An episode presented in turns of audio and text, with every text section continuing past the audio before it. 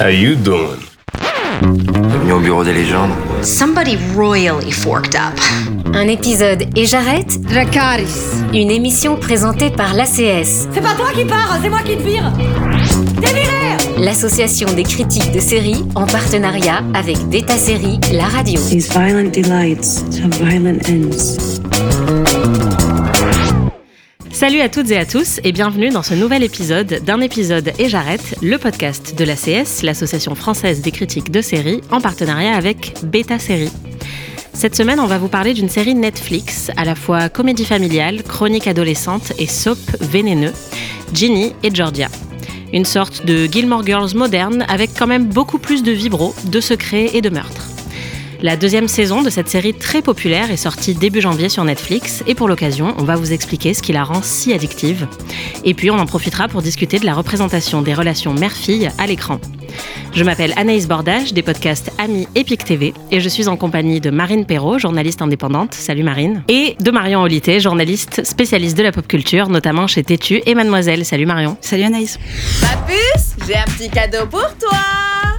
C'est quoi ce truc? C'est nouveau cette attitude, tu joues les rebelles maintenant. Allez, c'est pas nous ça. On est comme les Gilmore Girls, la poitrine en plus.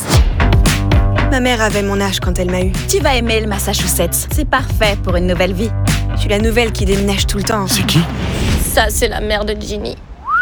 Je suis d'accord. Alors, quand on a discuté des sujets qu'on voulait aborder dans ce podcast, on a fait un petit peu un tour d'horizon à la CS et très rapidement, vous étiez toutes les deux hyper enthousiastes sur Ginny et Georgia. Moi, j'avoue qu'avant de préparer ce podcast, je ne connaissais pas la série. J'ai regardé quelques épisodes et ça y est, bah, je suis accro. Marion, est-ce que tu peux nous dire rapidement ce que c'est le pitch de la série? Ouais. Et euh, pour te juste pour dire, j'ai fait un peu comme toi en fait. Moi, j'ai découvert Ginny et Georgia vraiment sur le tard euh, au moment du lancement de la saison 2. J'ai commencé à regarder la première saison et une semaine et demie après, j'avais vu les deux saisons. Donc ça fonctionne bien ce côté addictif. Euh, oui, et en fait, euh, Ginny and Georgia, euh, c'est une série qui est créée par Sarah Lampert en 2021 et en fait qui se focus, euh, comme son titre l'indique, sur euh, le quotidien euh, donc d'une mère célibataire euh, haute en couleur, Georgia, et celui de son adolescente euh, Ginny. En fait, elles viennent d'emménager avec aussi euh, euh, leur euh, un petit frère qui s'appelle Austin qui a 9 ans. Elles emménagent dans une petite ville du Massachusetts. Elles viennent du Texas et, du coup, on va suivre un peu leur intégration. D'un côté, on a Georgia qui est un peu ambitieuse, qui veut se faire sa, place dans cette ville, mais qui cache un passé assez trouble, prêt à ressurgir, et dont on va apprendre en fait des bribes à l'aide de flashbacks. Et de l'autre côté, on a Ginny qui arrive dans son nouveau lycée. On va voir comment elle va se faire de nouveaux amis, de nouveaux crushs. Et en voix off, en fait, on suit aussi ces deux personnages féminins qui nous racontent un peu chacun leur état d'âme et leur philosophie de vie. Enfin, surtout celle de Georgia qui est assez fun. et euh, au final, donc oui, la série quand même se concentre beaucoup sur la complexité de, de cette relation euh, mère-fille, sachant que la mère et la fille ont 15 ans d'écart. Donc, ils sont très proches. Oui, c'est ça. La mère, en fait, a eu la fille très, très jeune elle-même. Euh, et moi, donc, tout de suite, dès que j'ai vu ça, ça m'a forcément rappelé Gilmore Girls. Je sais pas ce, qui- ce que vous en pensez, mais entre la mère qui est très jeune et qui est un petit peu excentrique, euh, qui ne fait pas les choses comme les autres mères, on va dire, euh, la fille qui, du coup, est plutôt raisonnable, c'est-à-dire que c'est limite elle qui doit s'occuper de sa mère de temps en temps, le mec qui tient le café du coin, qui rappelle un peu Luke dans Gilmore Girls, qui tenait le café aussi. Il y a quand même pas mal de choses qui évoquent Gilmore Girls. Marine, t'as as vu cette ressemblance tout de suite aussi?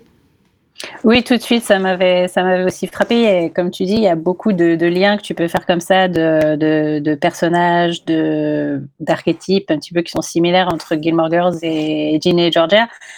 Surtout aussi dans cette relation mère-fille qui se veut euh, meilleure amie. euh, on est euh, proche en âge, donc forcément, euh, on se comprend.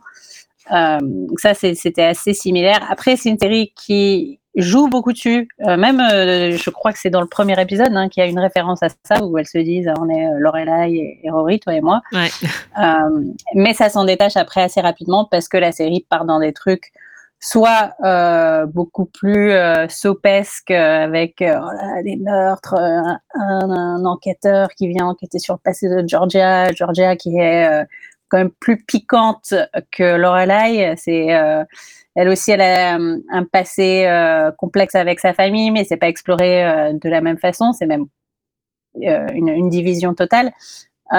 Et puis, d'un autre côté, un côté beaucoup plus sérieux même que, que Gilmore Girls a pu avoir, où Ginny et Georgia va partir dans des sujets comme la santé mentale, comme euh, l'automutilation, des choses comme ça, qui sont beaucoup plus, pour le coup, beaucoup plus sérieux, qui sont à l'opposé des, intrigues euh, de meurtre et compagnie, et qui euh, n'étaient pas non plus quelque chose qu'on voyait dans Gilmore Girls, parce que Gilmore Girls restait une série doudou où ça, tout allait toujours bien, à Starzolo. Euh, le plus gros scandale, c'était quand Miss Patty avait une danseuse qui tombait en cours, quoi. C'était pas, c'était pas brutal au point que c'est pas brutal comme peut l'être Ginny et Georgia. C'est vrai, tu as raison. Après, ce qu'on retrouve aussi dans les deux, même si c'est plus léger dans Ginny et Georgia, c'est les références à la pop culture en permanence. J'avoue que ça j'aime bien parce que ça a été updaté par rapport à Gilmore Girls. Alors là, pour le coup, c'était une avalanche dans Gilmore Girls et c'était beaucoup de références des années 40, 50, 60. Là, euh, on va plutôt nous parler ben, de Gilmore Girls ou de Rihanna, donc des références pop culturelles qui vont peut-être plus parler à une nouvelle génération, ce que je trouve assez fun. Mais c'est vrai qu'il n'y avait pas autant de meurtres dans Gilmore Girls. Et là, dès le premier épisode, enfin moi, au bout de 10 minutes, euh, j'avais à peu près compris où ça allait aller euh, dans, le, Mm. dans le pilote et je me disais, ok, donc on, on part quand même sur du soap très vite. Alors, j'ai pas vu la suite, mais il y a quand même un, un côté soap très important, non? Euh, oui, oui, il y a un côté soap. Euh, en fait, cette, cette série, c'est un, un joyeux mélange entre euh, pas mal d'influences de séries des années 90-2000, et je pense que c'est pour ça qu'on on tombe dedans aussi facilement. Elle a vraiment un truc de, de, de série de network américain euh, du début des années 2000. C'est un Desperate qui rencontre un Weeds, euh, qui rencontre un Dawson, euh, qui j'ai dû oublier une ref encore, euh, mais euh, il y a un truc comme ça. Et donc le côté soap, moi vraiment, enfin après je suis pas la seule, hein, plein de critiques l'ont dit, mais rappelle un peu euh, Desperate, euh, Desperate Housewives et le, et le secret de- des femmes au foyer. Euh, Là, Georgia, elle est pas, voilà, c'est une femme qui travaille, mais mais c'est pareil quoi. Elle, euh, elle, a, un- sacré passé. euh, Et puis, mais en fait, l'originalité quand même de de Ginny et Georgia, c'est euh, c'est qu'elle rattache ça effectivement à des à des sujets de société ultra réalistes en fait. Cette série, elle est, elle rend addict pour son côté un petit peu saut parce qu'on a envie d'en savoir plus sur le passé de Georgia. Et d'un autre côté, elle est, elle est très réaliste dans sa peinture de l'adolescente, dans sa peinture de la relation mère-fille, dans sa, elle parle de, ouais, effectivement, euh, t'as commencé à le dire, Marine, de sujets assez dark, de violence intrafamiliale, et, euh, et ça, c'est écrit avec beaucoup de justesse. Donc euh, ce, vraiment ce mélange fait que euh, c'est une série assez euh, unique en son genre et en même temps elle a son côté comfort food euh, donc on, on y revient quoi. Ouais, moi je me suis demandé justement ce qui rendait la série aussi addictive parce que j'aurais eu tendance à prendre cette série un peu de haut, je pense, au début quand j'ai vu le titre, l'affiche, tout ça. Mm. Et finalement, comme tu dis Marion, on y rentre tout de suite très très bien. Moi je pense que ce qui me garde pour l'instant principalement, c'est le personnage de la mère, Georgia, qui est assez fascinant, même si, si vous la regardez en VO, il faut tolérer le très mauvais accent du Sud, qui est vraiment hyper caricatural. Mais bon, après des années et des années de True Blood, je crois que j'ai fini par m'y faire. Mais c'est vrai que parfois c'est un peu violent quand même, le faux accent. Mais, euh, mais elle a un côté vraiment fascinant, euh, ce personnage. Et puis il y en a d'autres aussi dans le côté plus teen show, euh, dans les camarades de Ginny. Mm. Il y en a qui sont vraiment attachants et attachantes. Et notamment, je crois que c'est Max, la nouvelle euh, meilleure copine de, de Ginny, qui est lesbienne et, et qui a un peu toute sa vie aussi à côté. J'avoue que très vite, euh, ces personnages-là qui paraissaient archétypaux, ils m'ont en fait euh, pas mal plu parce qu'on voit qu'ils ont plus de nuances. Est-ce que ça, ça a joué aussi dans le côté un peu euh, addictif de la série pour vous? Ouais, moi je dirais que, que- que- ouais, il y a, il y a de ça. Il y a, euh, comme tu l'as dit, les, les personnages sont. Enfin, moi, je sais que quand j'ai commencé à regarder la série, j'y suis allée euh, pas reculons, mais j'y suis allée en m'attendant pas grand-chose, en m'attendant à une énième euh, série euh, un peu euh, sopesque, un peu ado, euh, sans une. Pro... Je m'attendais pas à ce qu'elle soit d'une profondeur énorme. Et puis, en fait, j'ai été séduite par ce, comme l'a, comme l'a mentionné Marion, ce- cette espèce de mélange des genres avec un côté sérieux, un côté sopesque, un côté Desperate Housewives, un côté profond, où euh, ce traitement de l'adolescence est vachement. euh, on s'y, on s'y reconnaît dans une série qui est pourtant avec des intrigues et qui sont pas vraiment euh, la, vie typique de- de- des gens en général. Mais de- là-dedans, il va quand même y avoir des choses auxquelles on peut s'identifier. J'ai trouvé les personnages hyper, hyper intéressants, hyper attachants. Alors que, par exemple, euh, comme tu l'as dit, j'aime Georgia, euh, voilà, elle a son, elle a ce, charme, elle a ce, côté envoûtant qui fait que tu veux savoir, savoir plus sur elle, d'où elle vient et comment elle est devenue ce qu'elle, de- ce qu'elle est devenue. Moi, sur la première saison, j'avais trouvé Ginny euh, relativement insupportable, mais justement, je trouvais ça bien. Je trouvais que c'était sympa pour une fois d'avoir un personnage d'adolescent qui se comportait vraiment comme un adolescent et qui faisait n'importe quoi en permanence, qui faisait, qui prenait des décisions basées sur ses émotions, qui n'étaient pas forcément les, les elle faisait, elle fait pas toujours les, les, meilleurs choix, mais après on la comprend parce que bah, c'est une ado et, euh, et, et, elle se comporte avec le recul qu'elle qu a par rapport à son âge. Et, euh, et moi, mon préféré, c'est Marcus. Marcus, euh, c'est mon chouchou absolu parce que c'est ce personnage qui est qui est, qui est présenté au départ comme un peu le, le love interest de Ginny. Euh, et euh, on pourrait croire que ça va juste être là, ça va juste être le beau garçon de la série et euh, le mec dont elle va tomber amoureux. Puis en fait, c'est un personnage qui est utilisé aussi pour parler de dépression, pour parler de santé mentale, pour parler de, ce mal-être adolescent. Et, et, je le trouve absolument extraordinaire. Marion, tu voulais rebondir? Ouais, non, sur les personnages secondaires, c'est aussi ce qui fait la, la je pense que c'est aussi ce qui fait la puissance de la série. Euh, moi, j'aime beaucoup la, le gang d'adolescentes euh, que se crée euh, Ginny. elles sont toutes aussi aussi euh, chiante et réaliste qu'elle. Et effectivement, on s'y retrouve aussi. Il euh, y a des personnages vraiment qui sont un peu présentés comme la petite peste, euh, Abby. En fait, on se rend compte qu'elle souffre de dysmorphie, euh, qu'elle se scotche les cuisses, euh, qu'elle est, enfin, qu'elle se fait vomir. Et c'est des choses, voilà, auxquelles on fait face. Enfin, beaucoup de beaucoup d'adolescentes font face parce que la société est trop violente pour elles, qu'elles ont des injonctions complètement différentes, qu'elles sont en train de devenir des femmes et que du coup, elles, ben, elles perdent un peu la tête. Mais c'est normal vu la société dans laquelle on vit. Euh, et du coup, je les ai trouvées hyper touchantes. Après, Max, moi, je l'ai trouvé un peu insup. Et en même temps, je trouve ça super cool d'avoir un personnage lesbien et populaire, chef de file. J'avais jamais vu ça dans une série. En général, c'est toujours, euh, enfin, c'est plutôt euh, le vilain petit canard. Ou, et du coup, ça, je, trouvais ça cool qu'elle elle est complètement drama. Et, euh, et en même temps, on a envie de lui foutre de baffe. Et d'ailleurs, dans la, dans la saison 2, euh, plusieurs de ses camarades et même son frère Marcus lui disent Bon, maintenant, bah t'es pas le centre du monde aussi, à un moment donné, regarde autour de toi. Et, mais c'est, et c'est assez cool en fait voilà, les personnages adolescents sont vraiment, euh, sont vraiment bien faits. Après, les personnages adultes secondaires sont un peu plus archétypaux, j'ai trouvé. Mais, euh, mais moi, j'ai adoré revoir la, la voisine qui devient la, la pote de, de Georgia. Oui, euh, qui jouait Jocelyn dans voilà, Schitt's Creek. C'est la meuf de Schitt's Creek. Et Elle cette actrice, elle a un don comique incroyable. Alors, elle repose un petit peu sur les mêmes trucs que dans Schitt's Creek, dans sa manière d'être. Mais vraiment, ça m'a fait plaisir de, de, la revoir. Quoi. Elle est hyper fun. Et elle est plus mordante que dans Schitt's Creek, où elle jouait un peu la personne ouais. normale entourée de fous. Alors que là, en fait, il y a ce côté euh, ben, mère un peu au bout du rouleau ou un peu dépassée par les événements euh, qui est très amusant, mais aussi dans, par exemple, euh, parfois son refus de bien s'occuper de, des enfants. Euh, elle, est, elle est chaperon à un moment euh, ouais. à une soirée. Elle dit non, mais c'est bon, en fait, moi, du moment qu'ils sortent en vie, euh, ça me suffit. Mais c'est vrai que j'étais très contente, comme toi, de la revoir et de l'avoir dans un rôle, oui, qui fait un peu appel au même ressort, mais qui est quand même un petit peu plus piquant, un mm. petit peu plus mordant. je l'aime beaucoup. Et ouais, moi, le seul truc qui m'a avec les personnages d'ado dans les quelques épisodes que j'ai vus au début de la saison 1. J'avais peur du côté Mean Girls, mmh. que Ginny soit trahie à un moment par, euh, ou qu'elle soit manipulée euh, par ces, ces, jeunes ados. Et donc ça, j'avoue que j'ai du mal à me détendre quand je vois des personnages d'ados comme ça, de filles ados euh, populaires. Je, je sais pas trop ce qui peut se passer. Donc ça, ça m'a un petit peu stressée. Mais euh, tu as raison, Marine, sur le, tout, toute la question de la santé mentale. Je trouve que c'est une série qui est très rapidement euh, plus riche et plus complexe que ce qu'on pourrait attendre d'une série très soap comme ça, très colorée, euh, euh, qui paraît légère et qui en fait euh, ne l'est pas tellement. Mm.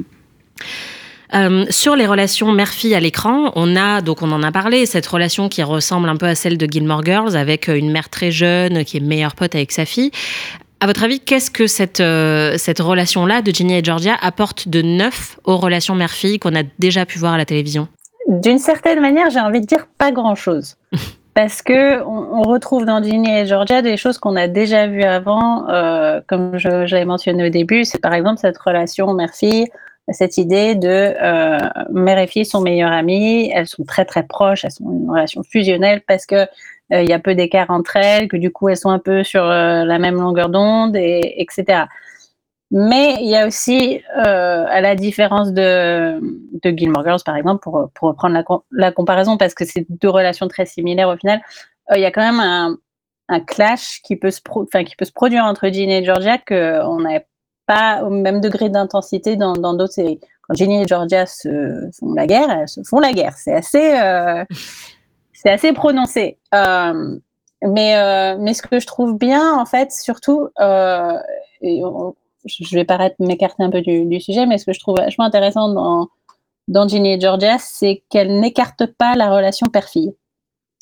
Euh, c'est que euh, même si Ginny et Georgia ont une relation très soudée, c'est elle qui l'a élevée, etc., qu'elle son père a été absent pour diverses raisons, euh, il est quand même pas complètement écarté, il n'est pas traité comme, comme une merde qui aurait abandonné, etc., qui est quand même, voilà, il y, a, y a une espèce de coparentalité qui est assez intéressante.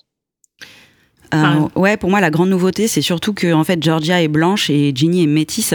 Et en fait, ça, ça pose des questions identitaires à l'adolescente qui sont surtout explorées dans la saison 2, mais qu'on n'avait encore jamais vues euh, sur un écran. Et euh, dans la fin, en tout cas, moi, je me souviens pas comme ça de, de séries euh, dans les années 90-2000. Toutes les séries familiales, c'était soit très très peu de séries avec des personnages noirs et que des personnages noirs, soit une majorité écrasante de séries avec que des personnages blancs, dont Gilmore Girls. Et du coup, c'est vrai qu'il y avait un manque cruel de représentation notamment pour euh, bah, les adolescentes euh, noires, racisées, qui ont grandi dans les années 90-2000 et qui ne pouvaient pas se voir représentées à l'écran. Et ça, je trouve que c'est vraiment euh, une avancée dans Ginny and Georgia. La saison 2, notamment, elle est, touchante. Il y a une scène qui m'a marqué, c'est qu'elles finissent toutes les deux chez le psy. Elles en, et en fait, Ginny finit par, euh, par exprimer ça, euh, par exprimer euh, que des fois sa mère l'a blessée sans sans s'en rendre compte, parce que sa mère, elle aime tellement sa fille, elle veut tellement être en fusion avec elle qu'elle ne veut pas voir les couleurs. Donc elle ne veut pas ce sujet-là, elle ne l'aborde jamais avec sa fille. Et sa fille lui dit, ben tu te, tu te souviens, tu te souviens peut-être pas, mais il y a une soirée déguisée où tu t'étais déguisée en Scarlett O'Hara, ben moi ça m'a blessée parce que Scarlett O'Hara est l'héroïne d'Autant en emporte le vent, qui est un film qui dépeint le sud esclavagiste de, de manière euh, ultra fantasmée euh, et, euh, et du côté des esclavagistes. Et, du coup, donc ça, c'est des sujets. Donc sa mère s'en rend compte, s'excuse, et, mais ça, c'est des sujets qui, voilà, qui sont pas du tout abordés habituellement dans les dans les séries qui parlent de l'adolescence. Et, Ginny aussi fait face à un prof dans la saison 2 qui, voilà, qui, qui se veut, enfin, qui est paternaliste, qui, qui essaye de, de l'inclure, mais en fait d'une manière où le, mec est en fait raciste et, ne réfléchit pas à ces questions-là ou mal. Et elle finit par quitter ce cours et vraiment ça lui pose de gros problèmes. Donc voilà, ce sujet-là, je, je trouve que c'est bien abordé. Le côté aussi que Ginny, elle se sent jamais vraiment euh, bien à sa place dans, dans, entre le lycée ou avec sa mère, elle a son petit cocon, mais quand même, voilà, il y, y a des sujets où euh, justement quand elle développe sa relation avec son père euh, dans la saison, je sais plus si la saison 1 ou 2, mais un peu dans les deux, elle peut parler de ces sujets-là avec son père parce que son père est noir. Mais son père est noir, mais quand même assez souvent absent. Donc là, il revient pour créer un peu de, drama et pour, pour creuser une relation père-fille qui est effectivement intéressante. Mais ouais, je trouve que c'est ça commence à être bien crevé en, saison, en creusé en saison 2 et ça peut l'être encore plus dans la prochaine saison. Ouais, t'as raison. C'est vrai que mm, même dans les quelques épisodes que j'ai vus, euh, je trouvais que c'était bien intégré. C'est-à-dire que c'est pas non plus ce que certaines séries euh, Netflix ou autres ont tendance à faire, euh, à se pointer un peu du doigt, à dire regardez, regardez, on a compris qu'il y avait un truc dont il fallait absolument parler et on va intégrer une réplique qui y fait référence Ouais. dans la Mm. série. Là, c'était quand même beaucoup plus fin. Mais c'est vrai que bah, dans cette, ce bal de, de l'école où elles se font toutes coiffées par euh, une, coiffeuse qui est là, Mm. voilà, et, et Ginny euh, veut pas trop qu'on touche à ses cheveux, et puis finalement elle accepte de le faire, et c'est un désastre parce Ouais. que la coiffeuse, on, voit qu'elle n'a jamais euh, touché à des cheveux euh, de- de- d'une femme racisée, et, euh, et donc ça, c'est juste, euh, c'est pas non plus l'objet de tout l'épisode, mais c'est quand même montré de manière assez délicate et assez et assez intéressante. Donc ouais, j'avoue que c'est c'est pas quelque chose qu'on voit souvent dans ce genre de série. Non, ça crée des arcs, ouais, des nouveaux arcs narratifs et, euh, et une richesse en fait dans la narration qu'on n'avait pas. Voilà, des, sujets qui sont explorés, des nouvelles scènes, des nouvelles situations. C'est ça aussi la différence entre Ginny and Georgia et, euh, les séries des années 90-2000, c'est que l'inclusivité, euh, elle est quand même présente à plein d'endroits. Il y a des personnages LGBT, il y a un personnage de père malentendant aussi. Enfin, les personnages secondaires sont bien travaillés et ça fait jamais forcer. Mm, et, t'as euh, raison. et oui, et pour moi aussi, elle est limite plus réussie sur la relation mère-fille que Gilmore Girls. Je vais peut-être me, me faire des ennemis, mais parce que en fait, on ressent vraiment ce que ressent Ginny aussi. Avoir une mère très jeune, c'est aussi des fois la voir être admirée par ses amis, désirée par ses, ses potentiels crushs. Et en fait, il y a, il y a des limites qui sont franchies, euh, qui, qui devraient pas l'être. Et en fait, on voit à quel point ça la rend mal, Ginny. Et en même temps, on voit aussi tout le côté euh, joyeux d'une complicité où elles ont les mêmes références de pop culture. Et mais euh, mais il y a quelque chose de fondamentalement qui est, qui est, vraiment compliqué à gérer quand on a une mère très jeune. Et, et je trouve que cette série-là, elle est un peu, elle est beaucoup plus réaliste dans cette peinture-là qu'une Gilmore Girls qui, à part euh, quelques engueulades par-ci par-là, n'explorait pas vraiment à quel point ça peut les, les endroits un peu plus euh, un peu plus troubles en fait d'une mm. telle relation. Moi, j'aurais tendance quand même à défendre Gilmore Girls parce que je pense qu'elle a elle a fait le boulot là-dessus et il y avait aussi des moments où Lorelai se faisait souvent euh, draguer où on faisait des allusions au fait qu'elle était enfin qu'elle pourrait être la grande sœur de Rory par exemple. Ouais. Mais je pense qu'en fait Ginny et Georgia est beaucoup plus osée et peut-être bah, plus moderne en fait que oui. Gilmore Girls. Gilmore Girls, on sentait qu'il y avait quand même un truc assez conservateur. Quand il y a ben, une amie de Rory qui tombe enceinte, euh, la question de l'avortement n'est jamais évoquée alors qu'elle a 16 ans. Euh, et d'ailleurs, le fait que Lorelai euh, ait eu aussi Rory à 16 ans, il n'y a jamais eu d'autres questionnements en fait autour de, de cette grossesse-là. et d'ailleurs, bah, elle l'a eu à 16 ans et donc elle en a 32 quand la série commence, alors que Ginny, Georgia a eu Ginny un petit peu plus jeune, donc c'est encore plus... Euh, euh, à 15 ans. Ouais, mm. donc euh, c'est vraiment très très jeune. Et puis il y a toute la question du sexe dans Ginny et Georgia qui est quand même euh, très frontale, euh, je trouve, et c'est assez rafraîchissant. Marine, je crois que tu voulais parler notamment d'une scène dans la saison 2, une scène de bonding entre mère et fille qui peut paraître un petit peu surprenante. Oui, oui, oui. Eh ben, elle m'a surprise d'ailleurs cette scène parce qu'elle est un peu arrivée euh, au détour d'une conversation comme ça, sans prévenir, ou euh, je, je me rappelle plus exactement de ce qui se passe juste avant. Je sais plus si c'est euh, tout de suite après qu'elles aient discuté ensemble de la situation entre, Ginny et Marcus. Mais c'est dans l'épisode où Georgia découvre que Marcus s'introduit assez régulièrement par la fenêtre de, de Ginny euh, pour passer du temps avec elle. Euh, et puis elle a eu un petit tête-à-tête avec lui où elle lui a expliqué euh, que si jamais il faisait tomber sa fille enceinte, elle le tuerait. Euh, et on la croit. Des propos qu'il ne faut pas prendre, voilà, des propos qu'il ne faut pas prendre à, à, la légère venant de Georgia. Mais euh, voilà, au détour d'une conversation, euh, Ginny demande presque de but en blanc, même si c'est un petit peu subtil, c'est pas tout à fait, elle lui demande pas cash, mais euh, fait comprendre à sa mère qu'elle voudrait savoir comment faire une bonne fellation. Est-ce que tu peux me redire, c'est quoi le, le, truc à savoir pour, pour les couilles. Pour les quoi? Une fois, tu m'as dit qu'il y avait un truc à savoir avec. Euh, avec les couilles. Est-ce que tu me demandes comment on fait pour tailler une pipe? Ouais. Après m'avoir dit que j'avais pas une bonne attitude pour une mère? Ok. Alors. Alors tu dois exercer une pression en bas, avec une main. Et là, euh, c'est pas quelque chose qu'on aurait vu dans Game of Girls.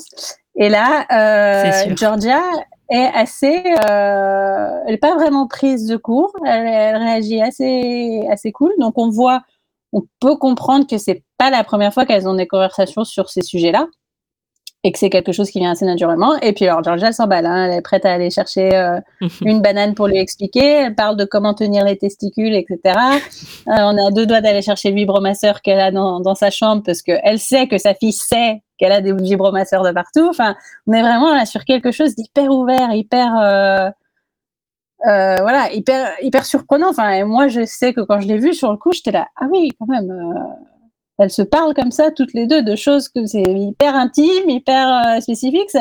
On a une ado qui fait comprendre à sa mère qu'elle est prête à donner une fellation au mec qu'elle vient de, qu'elle vient dans la chambre. Enfin voilà, c'est hyper spécifique.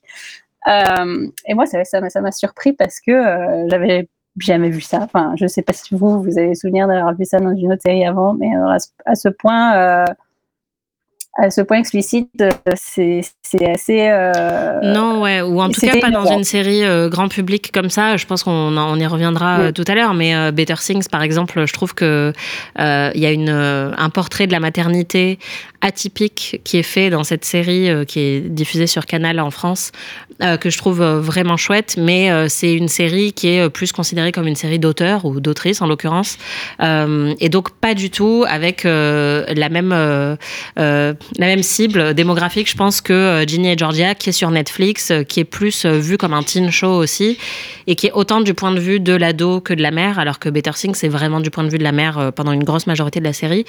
Donc oui, c'est vrai que c'est assez rare, et euh, c'est très très cash et très amusant. Ouais, après, et moi, surtout, ça enfin, oui.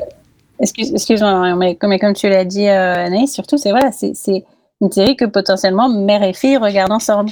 Et donc qui, va, qui va pousser les gens à, discuter de ces choses-là, ou alors potentiellement se regarder euh, avec des regards, se lancer des regards gênés, mais, euh, mais voilà, c'est, ça confronte aussi le public de cet âge-là ou qui a des relations de ce type-là à ces sujets-là de manière bien plus euh, frontale. Marion, tu voulais revenir aussi sur, sur la, sexualité et la manière dont elle est montrée dans Ginny et Georgia ah non, pas tant que ça. En fait, euh, c'est juste, euh, ça m'a juste fait penser à des scènes de sex education. Donc, euh, mm. j'ai l'impression aussi que la sexualité, on en, on en parle, on en parle bah, comme ça aussi parce qu'on est en 2023, quoi. Et du coup, on a quand même eu quelques séries qui ont parlé de, de sexualité avec des parents.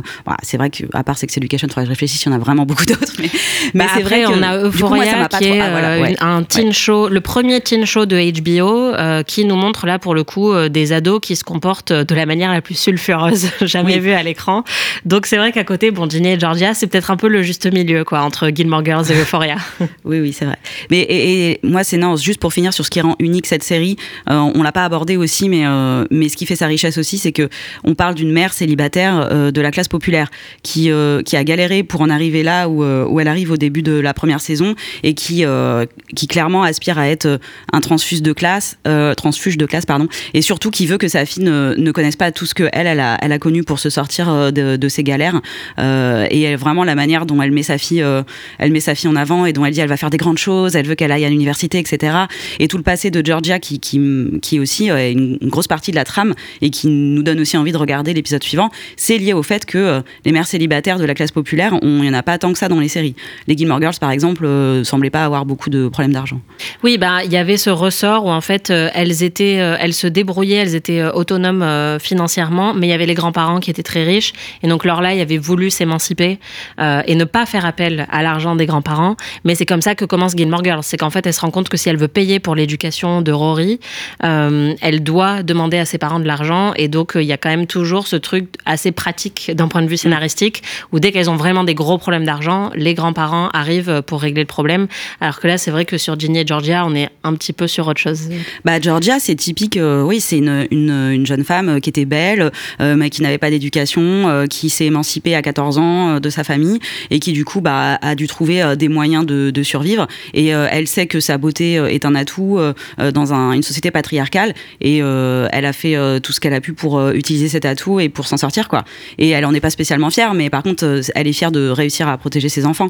Et du coup ça je pense que c'est pour le pire plutôt que pour le meilleur mais malheureusement c'est quand même je pense des trajectoires qui sont plus réalistes que celles de de Lorelai qui bon dans, dans la série c'est vrai que l'aspect argent est, montré mais elle euh, elle trouve vite enfin euh, elle fait son truc de Airbnb elle trouve euh, elle trouve vite de la thune elle est dans une belle maison où on sait pas trop euh, comment enfin euh, comment elle arrive à joindre les deux bouts. Apparemment il y a jamais vraiment de, problème. Elle me donne l'impression d'être classe moyenne aisée en fait Lorelai. Alors que vraiment Georgia avec tout le tout ce qu'on apprend en plus au fil des deux saisons on voit que voilà euh, elle a euh, on sait comment elle, elle, elle en arrive euh, là où euh, là où elle en est. Et puis euh, elle sait que c'est pas la meilleure des manières mais que c'était la seule qu'elle avait à disposition pour s'en sortir quoi. Mmh. ce que je trouve très agréable avec le personnage de Georgia c'est que elle est euh, bon elle vient de l'état de Georgie. Euh, elle s'appelle Georgia et elle joue vachement sur le côté ben, belle du sud mmh. avec un accent euh, hyper prononcé et puis toujours des décolletés plongeants les talons hauts elle est quand même toujours voilà très apprêtée. Mmh euh, et elle joue en fait on se rend compte assez rapidement sur euh, ce que les gens attendent d'elle à cause de ce physique là alors qu'on réalise qu'elle est plutôt intelligente euh, voire très intelligente et qu'elle va pouvoir se créer aussi une place professionnellement euh, parce que elle est maline oui. et donc ça je trouve que c'est très chouette aussi de voir un personnage de mère qui voilà qui joue aussi sur le côté ben je suis je suis blonde et on imagine que je suis bête parce que je suis blonde avec voilà de longs cheveux et des du rouge à lèvres et que j'ai tout le temps un peu des, des fringues assez euh, assez saillantes alors qu'en fait euh, bah, derrière il euh, y a aussi un cerveau quoi. Ah puis tout le monde la sous-estime. C'est justement pour ça qu'elle s'en tire quand même quand on voit comment elle, elle, a, elle continue à sentir encore dans la saison 2 malgré les casseroles qu'elle se traîne c'est parce que tout le monde la sous-estime et la prend pour une bimbo inoffensive en gros quoi. Exactement. Et ça c'est assez jouissif. Ouais c'est vrai. Euh, Est-ce qu'il y a d'autres mères du petit écran que vous aimez? Quelle est votre mère préférée du petit écran? Euh, Alors, c'est une vaste question. Mm -hmm. euh, mhm. mais, mais, euh, mais, celle qui me saute à, euh, à l'esprit, allez savoir pourquoi, c'est Loïs dans Malcolm. Euh, et je pense que c'est parce que, alors peut-être que c'est un point de vue féminin et peut-être que c'est un point de vue stéréotypé, mais c'est aussi parce que c'est cette, cette mère qui est toute seule dans une famille de garçons, comme on peut en connaître autour de nous, et qui doit se farcir euh, des gamins qui font les 400 cours en permanence, un mari qui l'aide pas forcément, euh, et élever tout ça euh, dans, un, dans un environnement comme, comme, comme l'a mentionné Marion, qui pour le coup est classe moyenne, moyenne, si ce n'est si ce moins. donc voilà, ouais. Loïs dans Malcolm, c'est un peu cette mère, c'est cette mère super-héroïne, quoi. Il faut qu'elle gère tout, tout le temps, en permanence, euh, et avec, euh, avec l'humour qu'on connaît à la série Malcolm. Euh, et une autre qui, qui est un peu à cheval entre le rôle de mère et de grand-mère, pour moi, c'est Lydia dans Au fil des jours, que je trouve, pour le coup, je, je trouve qu'on on évoque souvent les relations mère-fille quand, avec une situation de parent d'un adolescent ou de parent de quelqu'un de relativement jeune. Et là, on a une mère, euh, donc voilà, qui est également grand-mère, mais qui a cette relation avec sa fille qui est euh, d'âge moyen. Et euh, je la trouve super touchante. et, et on, explorait dans cette série un clash des générations et aussi un clash culturel qui était assez intéressant au niveau de certains sujets de société où Lydia ne comprenait pas, par exemple, le besoin de Pénélope euh, d'aller en thérapie ou des choses comme ça, euh, les différents points de vue qu'elles pouvaient avoir toutes les deux sur la religion, etc. Et, euh, et c'était vraiment une relation mère que je trouvais super intéressante parce que voilà, quand quand il s'agit de, de, d'explorer la relation d'une personne adulte avec leurs parents seniors, c'est pas c'est pas très très pas très très répandu de manière voilà poussée. Marion, euh, qui est ta mère préférée du petit écran et pourquoi la mère de Buffy? Alors j'avais un petit paragraphe sur Buffy, mais je ne sais pas. Euh, je sais pas si j'en parle. Non, c'était pas. Oui, je voulais parler de Buffy et Joyce parce que c'est une relation qui est assez euh, assez sous-estimée en fait dans Buffy. On parle de plein plein de relations, mais pas nécessairement de Buffy et sa mère parce qu'elle est plutôt un personnage vraiment secondaire. Mais en fait, c'est c'est une relation qui est au final très réaliste. Euh, elles sont quand elle est adolescente, Joyce ne, ne comprend pas que, que Buffy soit une tueuse. Il y a un truc où vraiment elle lui interdit de, euh, de sortir, elle essaie de, de, mettre des limites, ça fonctionne pas. Et puis après, quand elle apprend que, que sa fille est tueuse, bah, elle a du mal à, l'accepter, mais euh, elle finit par, euh, par le faire parce qu'elle aime sa fille. Elle accepte même une situation un peu compliquée de, de coparentalité avec Giles, l'observateur de Buffy. Et puis on voit que quand Buffy fait face à des, des moments terribles, quand Angel perd son âme et après avoir couché avec elle, la largue comme une vieille chaussette, on voit qu'à la fin de cet épisode, en fait, elle, elle, retrouve, elle retourne dans les bras de sa maman. Donc c'est quand même, il y a un truc hyper touchant entre les deux. Il y a des épisodes aussi où la mère débarque, euh, il y a un monstre dans, dans, le lycée, et puis elle débarque et elle dit touchez pas à ma fille. et, et c'est Spike d'ailleurs, je crois, c'est dans l'épisode où il y a Spike qui, qui, arrive et qui se met qu'est-ce que c'est que qu'est-ce que c'est que cette femme Et oui, cette tueuse a une mère aussi qui est là pour la protéger. Et du coup, c'est euh, c'est vraiment touchant. Et puis bah les rôles se renversent à partir de la saison 5 quand la maman tombe, euh, Joyce tombe malade, et c'est tout aussi bouleversant de voir de voir ça se renverser, de voir euh, Buffy prendre soin de sa mère. Et, euh, et puis, bah, évidemment, euh, l'histoire s'achève avec l'épisode The Body où elle découvre sa maman morte sur le canapé. Et quand elle, elle lui dit Mom, maman, mommy, c'est vraiment bouleversant, quoi. Enfin, bah, c'est le moment sans doute le plus déchirant de ah, toute la série. Je vais pleurer. en racontant ça. Mais voilà, non, il y avait une autre mère dont j'avais envie de parler, mais alors vraiment, elle, j'aimerais pas qu'elle soit ma mère, alors que Joy, j'aurais bien aimé, ça va, quoi. Mais c'est Brivante de Camp ah de Desperate. En fait, c'est un personnage qui est conservateur, mais moi que j'ai trouvé assez génial et qui est plus profond que sa caricature. On, en retient euh, surtout la femme au foyer complètement euh, perfectionniste et obsédée par euh, ses plats parfaits et, le ménage. Mais en fait, elle est quand même maman de deux ados qui sont assez horrible avec elle, Andrew et Daniel. Et puis, euh, ben, euh, c'est vraiment l'opposé de, c'est vraiment la mère pas cool, euh, qui est très problématique au début, notamment quand elle apprend l'homosexualité d'Andrew. Mais en fait, c'est un personnage qui évolue beaucoup. on découvre aussi ses psychos sont quand même pas mal liés à sa situation bien aliénante de femme au foyer, et elle est capable de changer en fait Brie au cours des huit saisons. Et c'est un personnage qui est tellement iconique, qui représente vraiment toutes les complexités pour moi de, de la femme au foyer, et en même temps qui est très très fun quoi. oui, bah, c'est ça en fait. Ouais, Ouais, bah t'as raison. En fait, Brie, elle est vraiment enfermée dans sa condition de femme au foyer qui doit toujours être parfaite. Euh, moi, je pense que ma mère préférée de série, c'est euh, Betty Draper dans Mad Men, euh, qui est une mère assez cruelle. Oui, et, pareil, elle ne voilà. voudrait pas la voir. Voilà, exactement. Mais je pense que c'est pour ça que je l'aime. En fait, Bon, il se trouve que euh, j'ai coécrit un livre sur les anti-héroïnes de série euh, qui est sorti il y a pas longtemps, et dedans il y a Loïs de Malcolm. Euh, on a parlé de la charge mentale effectivement de ce personnage-là. Il y a Brie et il y a Betty. Et c'est vrai que Betty, pour nous, c'était vraiment très important d'en parler parce que, bah oui, en fait, elle est, elle est atroce avec ses enfants. Elle est très cruelle. Elle est parfois même abusive physiquement. Elle gifle sa fille. Elle arrête pas de lui dire qu'elle est trop grosse, tout ça, alors qu'elle a 4 ans. Mais on comprend aussi que euh, que Betty, elle a été enfermée toute sa vie dans ce rôle de femme parfaite, euh, qu'elle est passée de l'autorité de son père à l'autorité de son mari, qu'elle n'a jamais vraiment son mot à dire sur quoi que ce soit, et donc elle passe sa colère sur ses enfants. Euh, et je trouve que c'est vraiment un très très beau portrait de à quel point bah, les femmes au foyer, surtout dans les années 60, pouvaient être totalement rongées par les attentes démesurées qu'on avait pour elles, et c'est les attentes de, de féminité quoi, vraiment intenses. Et je pense que Brie, c'est un petit peu ça aussi. Et donc moi, c'est vrai que j'ai j'ai toujours un faible pour les mères qui sont euh, imparfaites mais attachantes. Et donc il y a Betty, il y a aussi ben, Sam euh, Fox de Better Things, j'en parlais tout à l'heure, je la trouve super parce que elle est très atypique. Euh, Voilà, quand ses enfants se disputent, elle leur dit bon bah là vous avez une minute pour vous hurler des insultes à la tronche Euh, et après on arrête. Mais vous avez une minute, vous dites ce que vous voulez, je vous gronderai pas si vous dites euh, des gros mots, c'est pas grave, mais vraiment allez-y. Et il y a cette scène géniale dans Better Things où elle s'engueule avec son aîné et où ça part en fait en une succession de cunt, cunt, cunt, qui est euh, l'insulte sexiste la pire qu'on puisse dire aux États-Unis. Euh, et en fait, elles s'insultent toutes les deux, mère et fille. Elles se hurlent cette même insulte euh, l'une sur l'autre pendant, je pense, bien trois minutes non-stop. Et après, elles éclatent de rire toutes les deux et on sent qu'elles ont passé leur colère. Et donc, c'est un côté un petit peu politiquement incorrect, mais en même temps très touchant, très drôle et qui représente très bien la haine démesurée qu'on peut avoir entre mère-fille, mais qui retombe tout de suite une fois qu'on a un petit peu euh, mis à plat euh, ce genre de dispute. Donc ouais, moi je pense que c'est c'est ce genre de personnage-là euh, que j'aime beaucoup euh, à la télé. Est-ce qu'il y a d'autres euh, relations mère-fille euh, dont on n'a pas parlé, mais qui sont très importantes euh, dans l'univers des séries télé? Parce qu'il y en a quand même Alors, moi, beaucoup. Oui, il y en a je quelques-unes. trouve, je trouve, je trouvais. Alors après, c'est niche entre guillemets. Euh, je trouve que la relation euh, entre Claire et sa fille dans Outlander euh, plutôt euh, plutôt intéressante.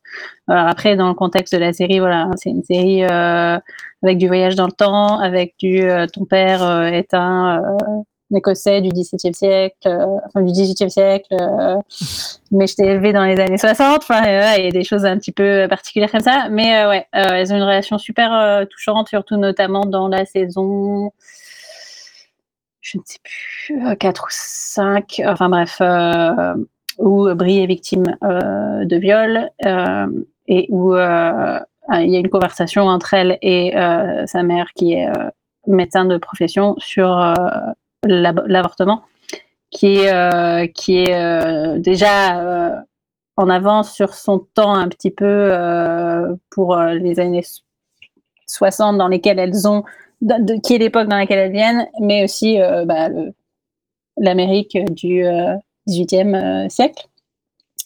Euh, et je trouve aussi euh, que dans This Is Us, ils avaient fait un truc assez sympa autour de Rebecca et Kate, où tu avais cette relation mère-fille qui était. qui, devait un peu se battre pour pouvoir fleurir dans un environnement où bah, elles étaient minoritaires toutes les deux parce que le reste de la fratrie c'était deux garçons plus le mari. Et, euh, et aussi dans cette situation où voilà, tu as une mère qui a des triplés, deux garçons, une fille, et euh, qui, bah, qui, qui a une relation euh, importante avec chacun d'eux, mais l'un d'eux est une fille et cette relation est un petit peu différente et elle, doit se construire voilà, dans ce, dans ce contexte-là. Je trouvais que les relations mère-fille dans This c'était plutôt, plutôt sympa. Hmm. Marion Ouais, on n'a pas parlé euh, non plus de Jane the Virgin. Euh, moi, je l'ai pas regardé en entier la série, donc euh, je peux pas non plus. Je sais pas si vous l'avez vu, mais moi J'ai regardé. plus, mais ouais, ouais. toi non plus. J'ai vu, je crois peut-être une ou deux saisons max, mais bon, la relation est hyper touchante entre les, les trois femmes de la série. C'est donc Jane, sa propre mère, donc Xiomara. Là, on retombe un peu dans l'archétype de de la mère-fille hyper complice parce que Xiomara a eu, a eu Jane très très jeune, et du coup, bon bah, elles sont très complices. Et puis Jane, c'est la, c'est donc c'est la, la sage, et la maman, bah, c'est celle qui est un peu rebelle. euh, et euh, mais sauf que finalement, c'est Jane qui va tomber, qui va tomber enceinte. Mais en fait, c'est rajouté aussi euh, une couche de complexité avec la, grand-mère qui s'appelle Gloriana et qui est hyper touchante dans la série. Et on voit aussi du coup une sorte de mise en abîme parce qu'on on voit la relation compliquée que, Gloriana a aussi avec Xiomara. Donc on est sur deux types de relations mère-fille, plus la relation petite-fille grand-mère. Donc c'est une série à ce niveau-là qui est, enfin, je voilà, j'ai pas tout vu, mais dans les, les scènes les plus touchantes de Jane the Virgin, c'est quand elles sont toutes les trois sur euh, sur leur petit Porsche euh, et qu'elles parlent de leurs problèmes euh, et, euh, et du coup ça finit souvent par euh, par des larmes quoi. Donc c'est euh, voilà, c'est une belle c'est une belle relation aussi. Oui, c'est vrai. C'est... Je sais pas pourquoi je me suis mise à penser à Cersei dans Game of Thrones, qui est, qui est une mère horrible. mais, euh, mais non, mais ouais, enfin, je, je pense que, en fait, je me demandais quels sont un peu les archétypes Ouais. euh, que vous aimeriez euh, mettre à la poubelle avec les mères. Et je pense que les mères maléfiques, euh, moi, personnellement, j'en ai marre, que ce soit les, les marâtres ou voilà les mères qui n'ont aucune nuance et qui sont juste atroces avec leurs filles. Et Cersei, bon bah, c'est une mère atroce et j'en ai, j'en ai un petit peu marre de voir ce genre de personnages. euh, qui qui ont pas de complexité en fait quoi. Marine, je sais pas s'il y a des archétypes que tu aimerais bien euh, jeter. Euh, ouais, alors par contre, je suis pas d'accord avec toi sur Cersei euh, parce que euh, je sais pas si je dirais que c'était une mère atroce parce que parce que tout ce qu'elle faisait était motivé par son amour pour ses enfants. Ouais, mais Euh, justement, c'est ça que je trouve dérangeant. Euh, C'est qu'en Oui, fait, on essaye, de, on essaye de la racheter tout le temps en disant oui, mais au moins elle aime ses enfants alors qu'elle est atroce Ouais. avec euh, le reste du monde. Et donc, utiliser la maternité comme qualité rédemptrice, alors que je pense pas vraiment que ce soit une bonne mère non plus. C'est-à-dire que elle les aime tellement qu'elle leur laisse tout passer, y compris à Geoffrey. Elle lui dit vas-y, torture des prostituées si t'en as envie, t'es mon petit, euh, Mm. mon petit enfant chéri. Et je trouve que c'est- ça me pose un peu question de, de dire qu'un personnage peut être atroce, un personnage féminin, du moment que euh, c'est une mère et que du coup ça, ça va la racheter jusqu'au bout. Euh, c'est trop facile, quoi. Mais désolé, je t'ai Ouais. interrompu, euh, je te laisse finir. Non, non, non, non, non, non, mais du coup, je, oui, là, je vois ce que tu veux dire et d'accord, je, je comprends mieux ton propos. Euh, oui, non. Ben, après, voilà, euh, ce, cet archétype de la teen mom, il, est, il est bien, mais jusqu'à un certain point. Euh, et moi, j'aimerais bien voir justement une relation mère-fille entre une teen mom et, une, euh, son ado, avec peu d'écart, qui ne sont pas des meilleurs amis. J'aimerais bien voir un- un- une, situation, parce que j'imagine que ça existe, qu'il y ait forcément euh, des, des caractères qui, qui, qui clashent. Voilà, j'aimerais bien voir une, une mère et sa, sa fille qui ont peu d'écart, mais qui n'arrivent pas du tout à s'entendre. Peut-être pour des raisons, euh, la mère se, voit, trop dans sa fille et du coup elle ne supporte pas qu'elle suive ses traces ou des choses comme ça, je ne sais pas. Mais, euh, voilà, c'est l'association Teen Mom plus on est les meilleurs amis du monde qui est usée et, euh, qui du coup pour en revenir à Ginny and Georgia ça me plaît dans Ginny and Georgia quand elle quand elle se rentre dedans et quand il y a une vraie confrontation sur l'incompréhension que que que Ginny a vis-à-vis de sa mère et vice versa ça c'est des trucs qui, qui méritent d'être poussés plus que euh, toujours ce, ce rapport euh, best friends euh, qui est assez assez redondant. Puis sinon Ouais, la, la, mère maléfique, ouais, comme tu dis, c'est quelque chose aussi qui, qui est un peu usé, surtout quand, quand c'est le moteur du, comme tu l'as mentionné, le moteur du personnage, et, qu'elle- et surtout quand c'est un personnage en fait qui, qui n'est que ça, c'est une mère, et voilà. Ouais, et puis Rien c'est souvent un, un ressort un petit peu sexiste, je trouve. C'est-à-dire qu'on on le voit, enfin, c'est traité très différemment chez les personnages féminins que chez les personnages masculins qui seraient aussi euh, des mauvais pères, parce qu'il y en a. Mais chez les femmes, on sent que bah, pour le coup, là, c'est l'inverse de Cersei. C'est-à-dire que si t'es une mauvaise mère, une mère maléfique, tu n'as le droit à aucune rédemption. Euh, t'es vraiment le pire monstre qu'on puisse euh, imaginer. Et ça, je trouve que, ouais, on pourrait peut-être passer à autre chose. Marion, je sais pas Mm. si toi, il y a des archétypes qui t'agacent un petit peu sur les relations mère-fille? Bah, l'archétype. Enfin, euh, moi, j'ai réalisé en fait que j'ai quand même grandi avec pas mal de séries où les mères, elles sont euh, sacrifiées d'emblée. Euh, des séries comme Charmed, dans Supernatural, dans Dawson aussi, Joey, elle n'a pas de mère.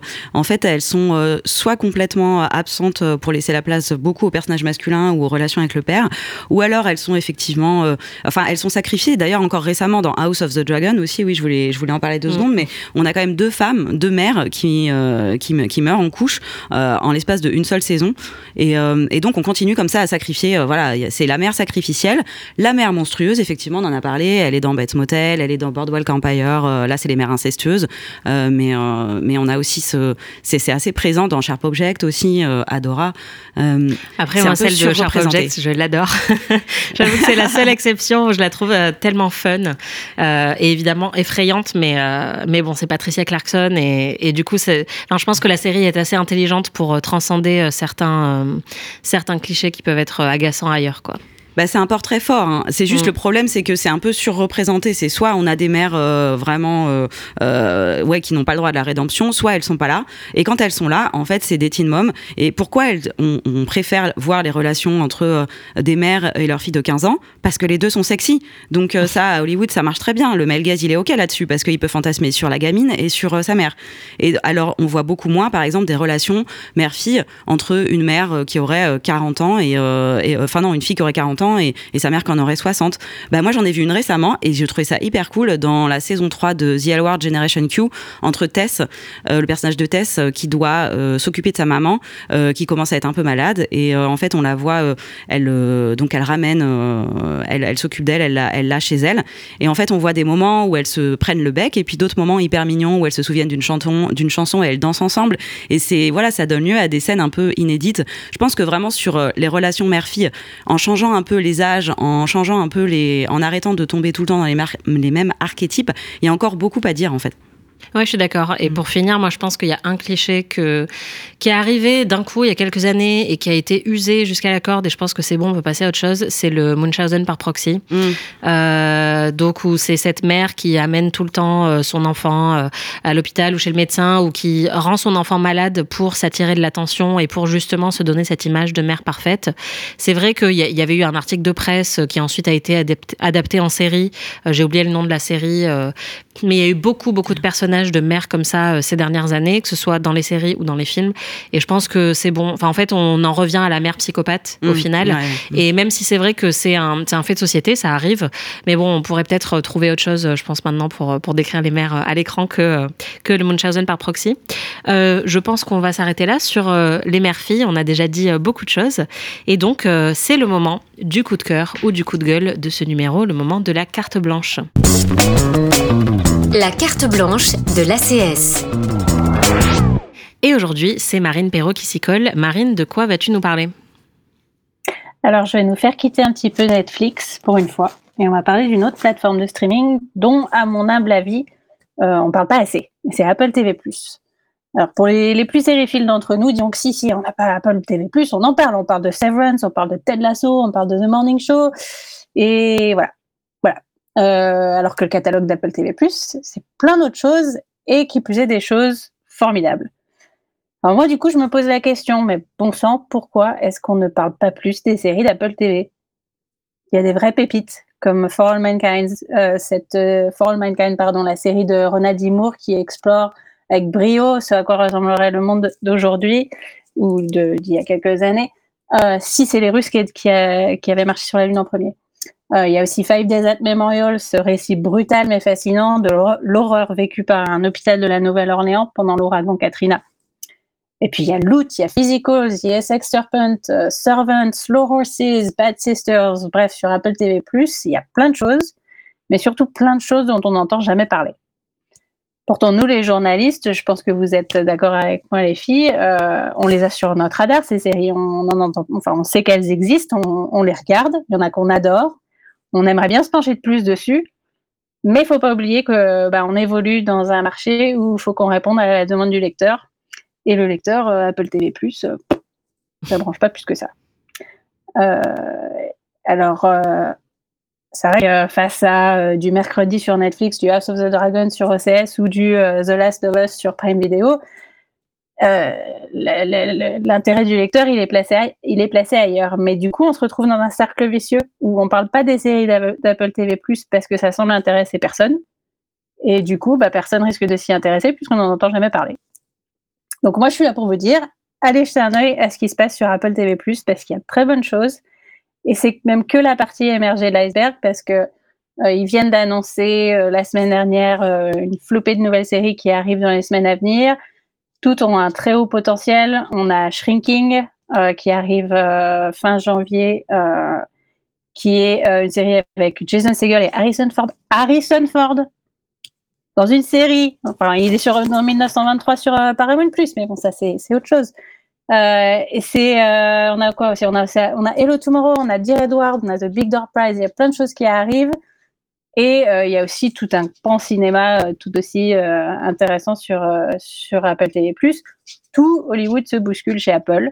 Il y a même Timothée Chalamet qui voudrait être la partie. Si vous regardez sur YouTube, il vient de faire une pub pour la plateforme où il leur demande de lui passer un petit coup de fil. Donc voilà, Apple TV+, allez-y parce que plus vous vous y intéresserez, plus nous on pourra en parler je suis complètement d'accord et je précise que Apple TV Plus ne nous a pas appelé euh, pour qu'on pour qu'on dise ça et ne nous a pas payé. Hein. Mais euh, c'est vrai que tu as raison, il y a beaucoup beaucoup de chouettes séries euh, sur cette plateforme qui méritent totalement d'être découvertes. C'est la fin de ce numéro d'un épisode et j'arrête, le podcast de l'ACS en partenariat avec Beta Série. Merci à Marion Olité et Marine Perrault d'avoir répondu présente et de nous avoir partagé votre enthousiasme pour Ginny et Georgia. On se retrouve dans deux semaines pour un nouveau numéro. D'ici là, si vous voulez soutenir notre podcast fait avec amour, vous pouvez nous mettre 5 étoiles ou un commentaire sur Apple Podcast. À plus. Un épisode et j'arrête, une émission à réécouter et à télécharger sur Beta Série, la radio et sur tous les agrégateurs de podcasts.